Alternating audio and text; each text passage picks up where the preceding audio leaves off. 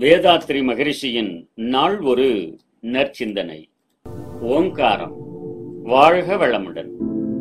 சப்தத்தின் மூல நிலையை ஓம் என்ற சொல்லால் உணர்த்துகிறார்கள்.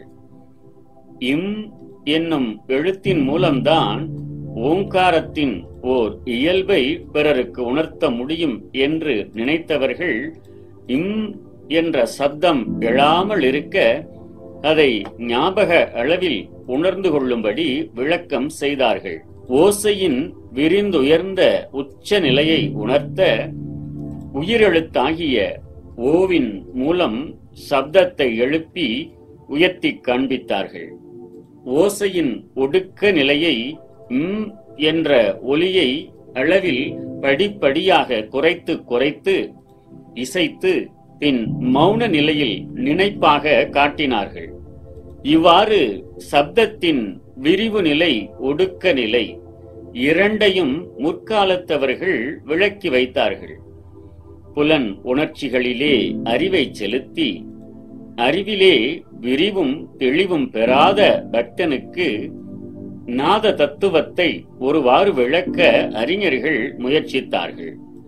ஓசையின் உச்ச நிலையை உணர்த்தும் ஓ என்ற ஒலியையும் எழுத்தையும் ஓசையின் ஒடுக்க நிலையை உணர்த்தும் இம் என்ற ஒலியையும் எழுத்தையும் ஓம் என்று ஒலித்து காட்டினார்கள். புலனுணர்ச்சிகளிலே அறிவை செலுத்தி அறிவிலே விரிவும் தெளிவும் பெறாத பக்தனுக்கு நாத தத்துவத்தை ஒருவாறு விளக்க அறிஞர்கள் முயற்சித்தார்கள். ஓசையின் உச்ச நிலையை உணர்த்தும் ஓ என்ற ஒலியையும் எழுத்தையும் ஓசையின் ஒடுக்க நிலையை உணர்த்தும் இம் என்ற ஒலியையும் எழுத்தையும் ஓம் என்று ஒலித்து காட்டினார்கள். அவைகளை ஏடுகளில் ஓம் என்ற எழுத்துக்களாக எழுதி காண்பித்தனர். அந்த இரண்டு ஓசையும் சேர்ந்து ஓம் என்ற தனி ஓசையாயிற்று. அந்த இரண்டு எழுத்தும் சேர்ந்து ஒரு புதிய ஓம் என்ற ஒரு கூட்டு எழுத்தாயிற்று.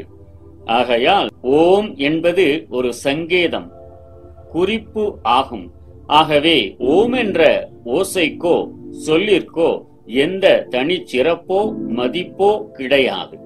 புத்தகத்தில் உள்ள கருத்தை அறிந்தபின் புத்தகம் மற்றவர்களுக்கு தேவையாகும் என்று அதை பத்திரப்படுத்தி வருகிறோம். அதுபோலத்தான் ஓம் என்ற சொல்லும் நிலைத்து வருகிறது தொடர்ந்து வருகிறது. அந்த ஓங்கார நிலையை உணர்த்துவதற்கும் இம் கூட தேவையில்லை.